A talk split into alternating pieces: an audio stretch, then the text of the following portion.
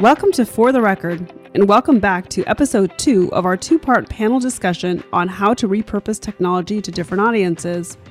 I'm Valerie Chan, CEO of Platform PR, and I'm joined by our panelists Joy Murao, Nicki Benvenuti, Mary Mack, and Minoo Razavi. In part one of this series, we discussed the trends we're seeing in the industry and some of the tips we picked up over the years. In this episode, we'll be taking questions from our audience members about the pain points they have been experiencing. If you haven't already had a chance to listen to part one, I'd recommend checking that out first, as some of our audience members' questions reference discussion topics from the first half of the panel.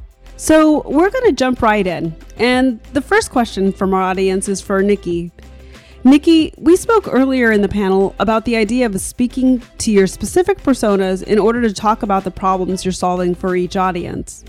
So, how do you go about segmenting your audience, and what kind of sales enablements are you using to manage, plan, and assess this? Um, I think that first, like you need to start with you know identification of your different personas, you know, and like you know really stratify out the different groups as much as you can, um, and then what I think you need to do next is um, you know figure out um, from historical data exactly okay you know for this persona you know individual X for instance uh, you know got to this page you know from um, you know such and such ad such and such webinar like what was it that made them sign up um, you know and really map this out for every you know and create journey maps for every single persona um, exactly like you know what is getting them to opt in, and then their behavior thereafter and, and, you know, and then like what like what they're most likely to engage with, and then keep testing. Um, so the you know the average marketer, um, you know, is only you know producing 50 different campaigns over the course of six months. Um, with AI, it's now possible to produce 50 different campaigns in a day. Now, obviously, you know, most of the people in this room, you know, have audience sizes of less than like you know 1,000 views a month on you know their social media channels or their website or whatnot, or less than 10,000. You could be iterating at a rate of you know 50 per month, but you could get to results six times faster as a result of some of the you know um, generative AI tools that can be utilized um, to um, create tests, as well as having experienced digital marketers in your field, um, you know, actually um, you know edit those. Like we always joke with generative AI that it's garbage in, garbage out. You can you can only generate what is already out there. So you're not going to get a lot of new creative but you will get um, iterations based upon like you know so like you know maybe like five to ten great ads from um, or you know great webinar ideas so, Minoo, would you like to add to that?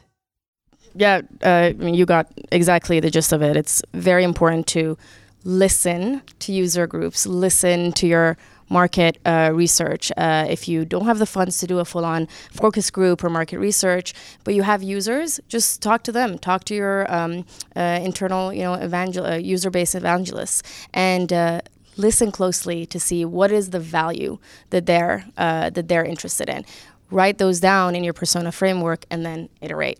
Uh, be very open to iteration. I think in the rush and eagerness of getting to market, uh, especially when uh, economic times are tough or um, or C-suite has a much more accelerated uh, plan uh, than uh, those who are involved in the tactics, that iteration is kind of missed. And the one or two times you send the campaign, they make their decision on if it works or not but there's so much more iteration that could be done and needs to be done. So it really needs to be given a chance to mature. Great. And we could continue down the line with Mary. So, one of the things I think that everyone in this room knows intuitively, um, but I'll just say it out loud is uh, for lawyers, if you oversell your technology, the first thing they see that's the oversell, they have shut their mind and it doesn't work and it's not good. I mean, when you get a new product, it's so exciting, and you want to you want to be uh, like the Dutch and have five ex- exclamation points, you know, after your announcement and all and all of that. And and lawyers are a little bit more measured than that for their communications. Uh, so I'll just leave that. So our next question asks if we could speak to the problem of selling to lawyers. Lawyers are a challenging group to sell to, and a lot of our success comes from turning early adopters and a handful of referenceable customers that have turned into evangelists to help get the word out there. Does anyone want to speak to the problem of selling to lawyers? How can legal tech get that awareness out there without referenceable customers or if they're in an early adopter market? I going to say, in regards to marketing to lawyers, that's something I, er, I learned early on in my career when I think it was um, Joy Heath Rush. We were at a conference, and you know, she did say lawyers are wordsmiths. They've been taught to pay attention to every character, every number in a contract, every word. They're looking for what's there and what's not there. So as you write, if you say it's going to be delivered on Friday, then it better be Friday. Or if you say next week, then you know whatever, right? Use your words appropriately. So same thing in regards to marketing, right? I was standing next to someone and they're they're I've seen a product and they're inflating it. I'm like, stop! You don't have to inflate it it actually really is a good product. like like uh, here, just do this. And it's like people want real but they also are realistic and they want a roadmap. And there are the concept of minimal viable product is something that we hear all the time, the MVP. So we understand that in the sense that, hey, I want to know where you're at. I understand where you're going. I want to buy have some buy-in and you talked about listening to your users. It's not just marketing, right? You're making me feel heard. You're making me believe in your product and that's something more you can't even buy, right? When people are like, "You know what? I have faith in this company. I think they're going to do it. They have the funding." Let's let's see that roadmap and hey can i add to that roadmap?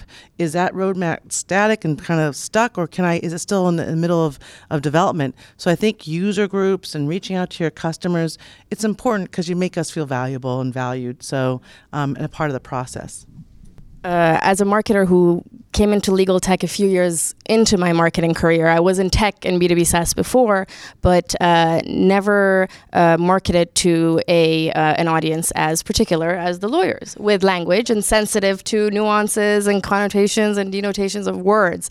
Um, and uh, it was really a crude awakening after my first few campaign uh, mock-ups that I presented to the CRO, VP of Sales, etc. That um, those exaggerations that are almost uh, are not seen as even as an exaggeration to a marketer. I mean, it's it's marketing sleight of hand. You can do that, you know. It's your poetic freedom to be able to do that. That is a very very much more conservative uh, language when it comes to legal tech and when it comes to lawyers especially. So um, when working with an agency or working with marketers who uh, may not be used to the legal tech uh, uh, legal tech uh, and lawyer marketing, it's always a strong reminder to remind them that uh, you need to you need to tone it down a little bit because the appetite for exaggeration is in that that threshold is very low and your trust can be lost quickly.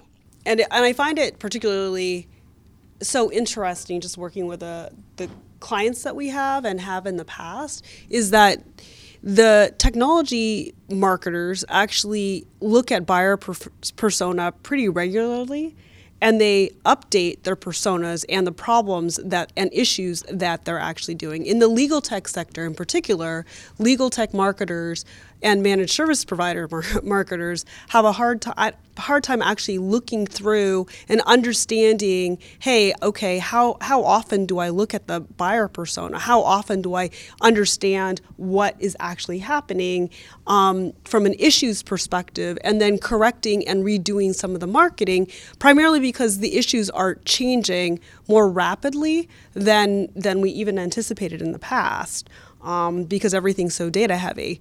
And so, like, if there's like a huge takeaway, that's kind of, that would be one is like be more sophisticated and more diligent on your buyer persona. Get a little bit more granular, trying to understand and get into the the pain points, and then try to solve those problems. If there are tangential areas where either you could partner with different partners to come up with a solution um, of, a, of a true client need. And maybe you don't have the technology, or maybe um, you don't have the services that allow that. Try to try to actually come up with like an ecosystem so that the the buyer will say yes, I will write that check because you understand my problem. I know in the um, in the pandemic. Um, and, and I, I kind of see this happening. It hasn't happened yet, but um, there were, and I'll, I'll, I'll use, I'll, I'll refrain from, from names, but there was a law firm that worked um, and tried to pitch their services, and it was managed services, um, into a very large um, financial institution. And um, not really understanding all the nuances and all the changes that were happening um, with the pandemic as as things were kind of going on, and the privacy laws, believe it or not, they I don't know, it just started became a big thing, and so when the managed services provider thought they you know their law firm thought that they were solving the issue just kept selling and selling and selling. And then um, she got a call from another person um, another managed service provider slash law firm you know what manager that came out of the law firm and person was was able to have a real conversation with a practitioner who just happened to have the budget. She signed off on a seven figure contract almost at the ready because that person came with the understanding that some of the laws had changed, how she'd be impacted, the technology and the partners, and it just happened within 15 minutes. Here's a check. Which was I was stunned at. And that obviously that was an emergency situation, but it makes you realize the value of being um, thinking through what the problem would be, really trying to get into knowing the details of some of the issues that the practitioner and and ultimately the buyer would have, and then selling that way. Um, and um, I just wanted to bring that up because that was a success. So when we talk about personas, one thing I just not all attorneys and all practices are the same. I mean, right? And and so I talk to people who are in proof, POCs, right? The proof of concepts, and they're extending it and extending it because of course we're so busy we never get a chance to test the product. And then do you want us to turn it in and say, oh no, we're not going to buy it? Oh, what'd you think of it? I, I don't know. We never really got off the ground. So I turn to people and say, you know, why aren't you looking at your proof of concept models? Why aren't you creating a, a, different ground which has sandboxes that have real life scenarios and situations that we already can use our imagination that this data is real? And, and again, Enron, I love the Enron data, um, but just don't throw it in there. Actually, put it in a way that is similar to a practice area like white collar or um, M&A or whatever it is that we're trying to do.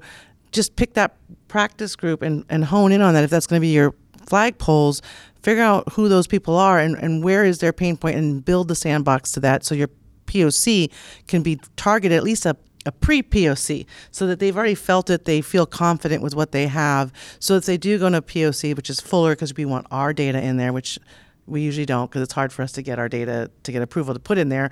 But you know that we doesn't matter then if we didn't do it because it's like oh it's okay actually you know what I did like the pre sandbox I think we're okay let's go forward.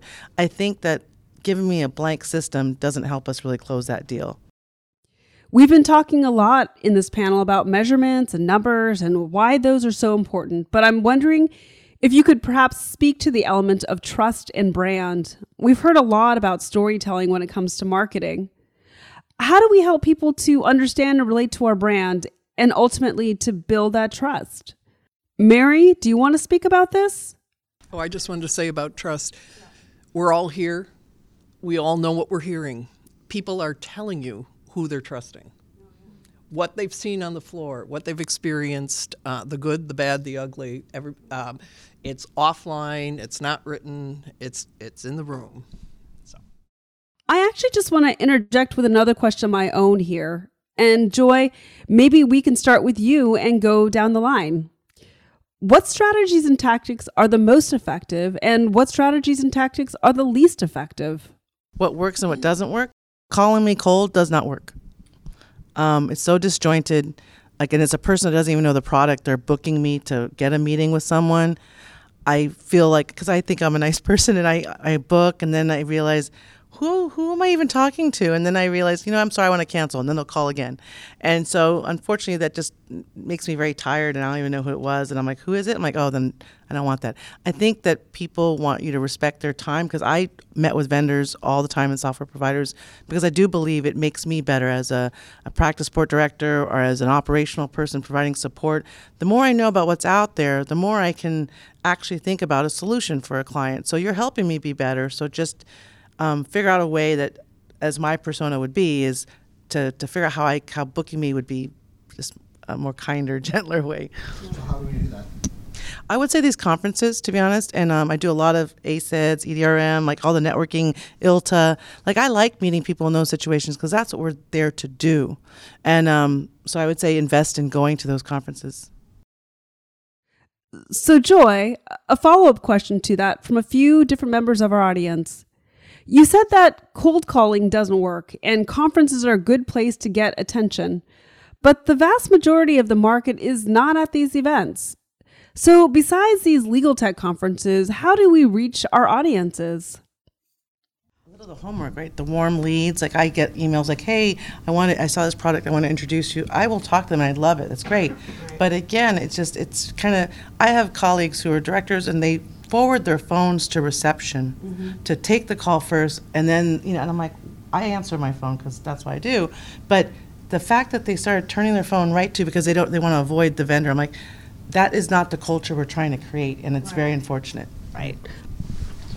Um, I would say that you know, like like you know, there's a lot of talk about like webinars, web-based events. I would say that structuring them though, um, you know, in in the right ways. So like when you're advertising for the webinars, make sure that you have interview-based content um, with thought leaders in the particular space, respected professionals, um, you know, in these areas, as well as like um, skill development. Um, so you know, professionals, um, you know, are always going to be skeptical. But if we were to, you know, um, hold an event for you know law firms, you know, on educating and you know um, analytics AI or you know decisioning AI and like where machine learning is, um, and that's a lot more compelling than just you know a, a regular sales presentation. So inviting thought leaders, displaying them prominently, having that skill development, um, you know, um, also having like personalization with your campaign. So understanding, you know, as soon as somebody interacts with that, what is their profile, and then building, um, you know, other ads and directing them um, towards like those demographics as well.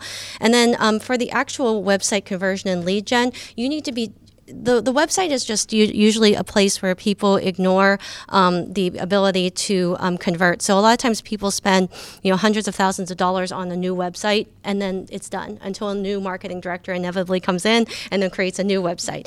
Every single week you should be testing. Um, there should be different, um, you know, um, experiences, personalization um, for each type of client, which pathway they come in on, different landing pages for every, and you should be converting at least uh, for B2B at 1%. Um, if those people don't come and they're not downloading a white paper, subscribing to your corporate newsletter, you know, understand, you know, signing up for an event, you're missing, you know, huge amounts of opportunity there. Your existing website, nine times out of 10, is good enough, but you need to be iterating on the existing website. I'm learning a lot right here. I'm like, I need to go check my website. What a wonderful reminder. It is absolutely an underutilized tool in, in the toolkit, the website. Um, you're absolutely right. And uh, in fact, the amount of times I've heard uh, prospects or clients come to me and say, Yeah, there's this form on the web, or I ask them, where does this form go? They're like, oh, I don't know actually. I'm like, is there an automated flow from the form when the user fills it out? They're like, there's always a black hole of leads on everybody's website because when you make it, you come up with all these CTAs and then you forget to follow up with them years after. Um, yeah, uh, but it, it is, yes, exactly it's uh, for me uh, both brand awareness uh, and lead gen. Uh, the the most generalized uh, rule of thumb is to meet your audience where they're at when their door is open, which is why at least for me those calls don't don't work. My door is not open usually when it comes to those calls, especially if it's three calls right in a row where I think it might be my daughter not doing well at daycare and I see it's a pitch for for a vendor. So uh, I know it goes against most BDR intuition and instinct, and that's why I'm not in sales, I'm in marketing. But um, uh, you really have to meet them where they are. So if they're not at those conferences, the majority of them not. If you feel that the majority of them are not at the, those conferences, then find out where they are. And um, and my second uh, biggest recommendation, which uh, gets a usually negative knee-jerk, knee-jerk reaction from invest uh, boards and, and C-suite, is patience. And when I say patience, I don't mean you have to wait two years, but uh, uh, uh, especially when it comes to founders, smaller companies in that growth spurt that are either going to exit or just got a cash infusion. Um, the uh, the ambitions are are on a very very short timeline, and uh, the uh, sum total of the effort, if you rush the marketing piece, if you rush the buyer persona, or if you choose not to iterate, is to everyone's um, everyone's cost. It's not going to be to anyone's benefit to be rushing that. So you know just just taking a step and and letting those who are involved in the tactics, uh, listening to them, uh, advise you that you know maybe we'll iterate one more time before you give up or uh, or before you you know let go of a channel um, would be would be my key piece of advice, especially to upper level executives who sometimes have lost touch with the tactics and. And I understand what they're going for because they don't have that patience, but uh, you got to meet them in the middle, I guess.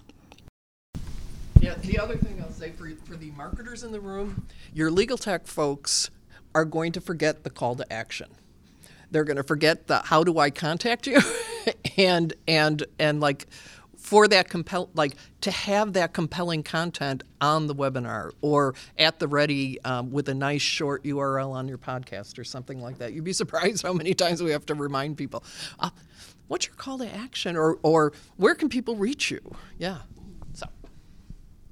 Great. And then what we're finding, especially if you're trying to reach um, additional audiences, it's yeah, it's uh, it's where where to meet people, but also like go to information governance conferences, go to security conferences, like have that conversation in a webinar. Think like areas that you're not as familiar with, but you think or know how to actually, you know, that that that audience will actually be able to use your product. Like we were at a conversation won't name who it is, but we were at a the uh, the ACEDS um, happy hour yesterday, and two parties that thought they might have synergies just started talking to each other, tangential spaces, and then they were able to say, okay, these are the areas that we could cross sell. Let's let's figure this out and actually market together. So that was just an interesting conversation to have because I don't think that's happened as much. It's more, you know, coming to a market, they think, okay, I'm going to go to this market, go to this conference, go to this webinar, attend this this space, and that's the the, the teeny little ecosystem. So getting above that that getting above the noise requires actually going to different conferences, going to and networking with different groups of people who are influencers as well as buyers. So um, expand your surface attack because as these industries are overlapping in their Venn diagrams, there's a lot of missed opportunity if you think that you're doing legal tech and that's it. The Gartner Security Conference might actually be a great venue for you. Cybersecurity might actually be a great risk mitigation, risk management is kind of also coming into legal tech. So uh, expanding like gas, just keep going. users like legal secretaries are a, a, a, gold mine in regards to they're the ones the attorneys are complaining to and so legal secretaries being called into the local groups they get they need sponsors all the time for a small lunch and you're educating them on what not that they're going to use it, but this is what your attorneys need to use. This is why they're using it. You're helping them be a part of the conversation in, in a group that's kind of, I, I won't say dying out, but that the, the configuration of legal secretaries have gone from 1 to 1, 3 to 1, 5 to 1, 13 to 1, 20 to 1. The legal secretary population is um, also converting to almost a pseudo paralegal in some law firms. The legal assistant, uh, legal secretaries are becoming legal assistants, and then also the paralegal associations, NALA, and the other certification uh, organizations. They have tech shows at their annual conference.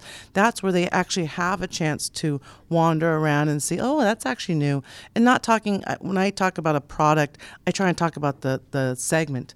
Like this is about doc, document review. Let me just show you a few, or you know, because if you're so honed in, they'll forget. But if you talk about the category category and say, I think I, I met someone that did document review when I was at my conference. So it just kind of, the people who support the people who are the decision makers, the influencers, they may not even know they're influencers, to be honest. They just, right, they, they're doing it, they're, they're doing the work, but they're listening. And so if you can just give them um, some information, they're, they're great at spreading the word.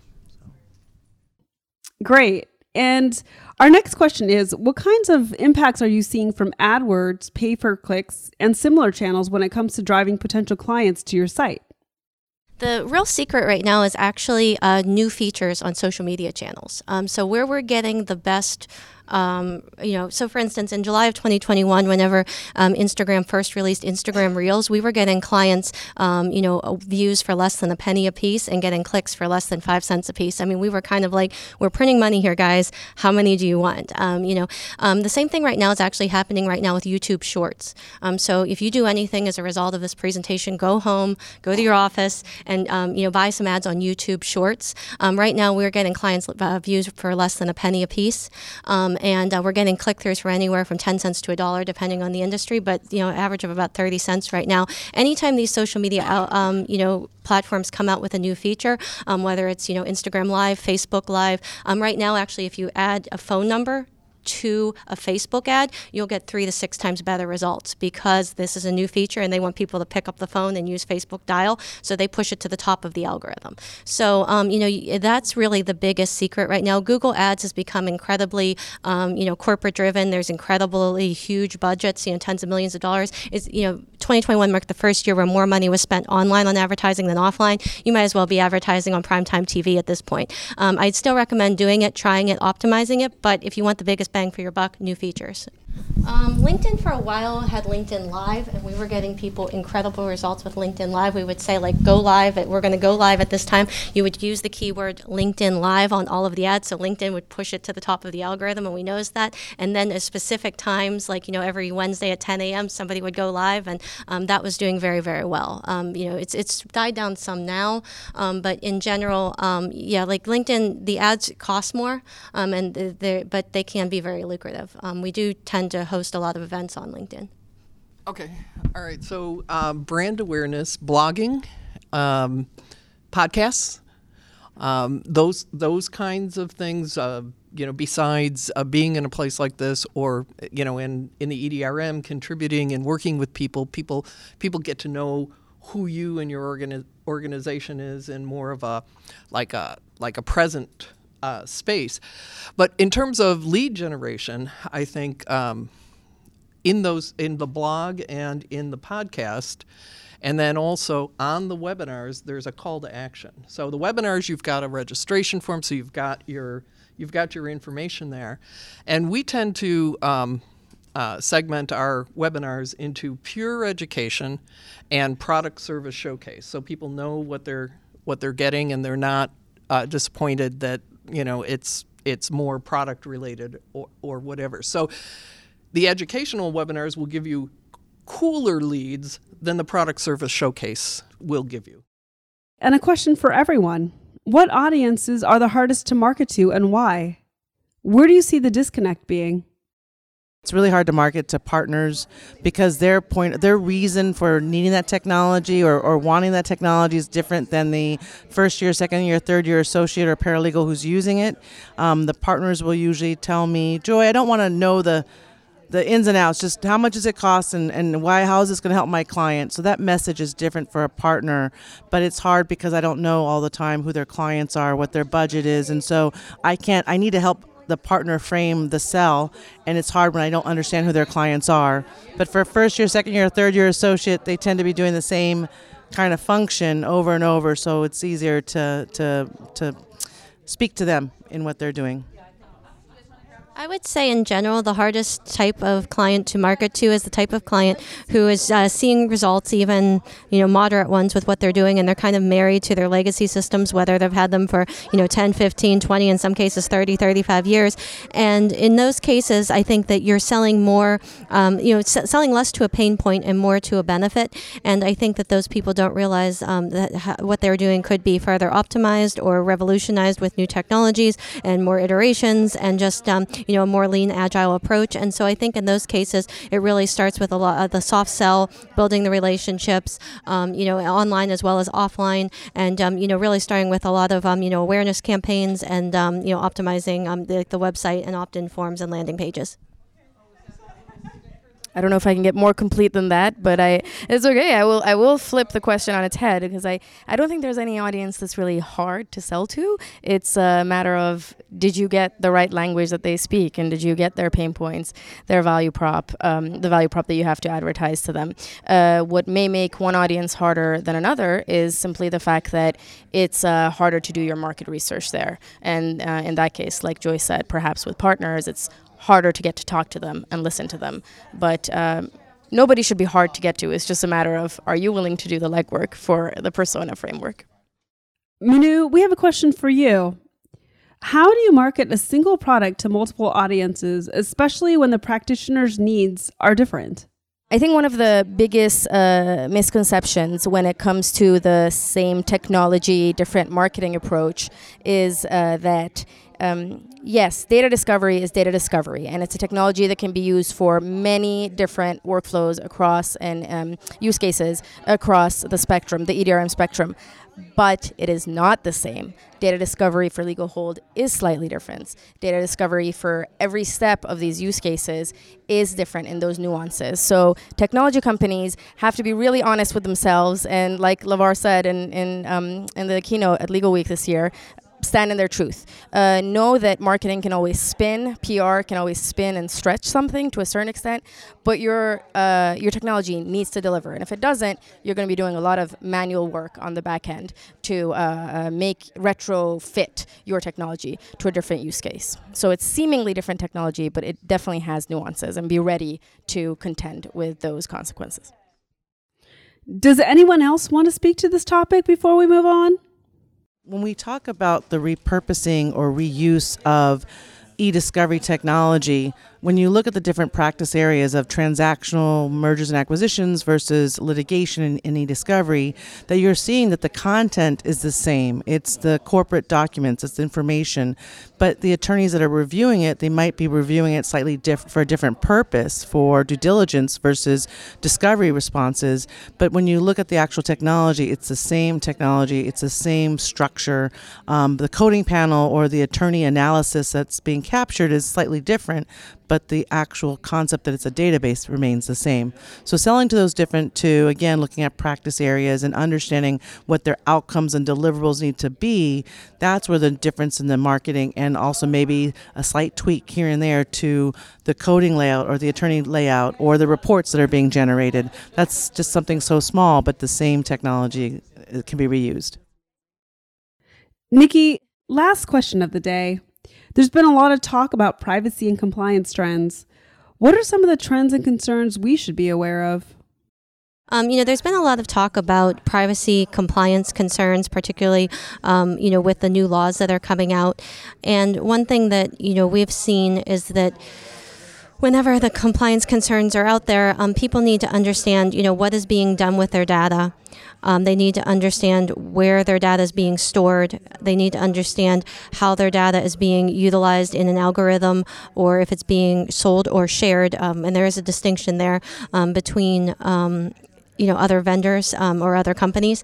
And then also um, you know like when this sort of thing may be taking place. And moreover they also need to have it be easier by most of these laws to opt out um, than it is necessarily to um, you sign up in the first place. And so, in, in my case as a digital marketer, this is sort of a nightmare because you know you can take conversion rates of you know six to eight percent on the landing page, and overnight, um, you know, as soon as like you know there's a ton of fine print under a big red button, guess what? Um, the conversion rate drops to one to two percent overnight. And so, I think that you know iterative, lean, agile testing becomes more important than ever. Um, making these disclosures, um, you know, very transparent, but then also, you know, testing out how the information is being presented in different ways. I also think that, um, you know, making sure that um, you disclose the problem before um, clients potentially bring it up. So you know, having good data hygiene, uh, making sure that you know you disclose, um, you know, in, in your Q and A, just you know your privacy policy and how your their data is being utilized, and uh, spell it all out for them. I think that um, you know really like transparency and full disclosure up front is really what um, you know wins trust now, and also keeps um, conversion rates up. Uh, you know during times such as these um, with all of the changing laws, uh, you can't be too transparent, but you do need um, you know to do so in a way that doesn't kill your conversions. Terrific, everyone. Well, we could stop here. I just want to thank our panelists one more time for sharing all their insights here today. Joy, Nicki, Mary, and Minoo, thank you so much for everything. And to everyone listening to this, we'd love to hear your questions and thoughts. So feel free to email us at valerie at plat4orm.com or info at plat4orm.com. To get more marketing tips like this, make sure to subscribe to our podcast. Until next time, I'm Valerie Chan, and this is For the Record.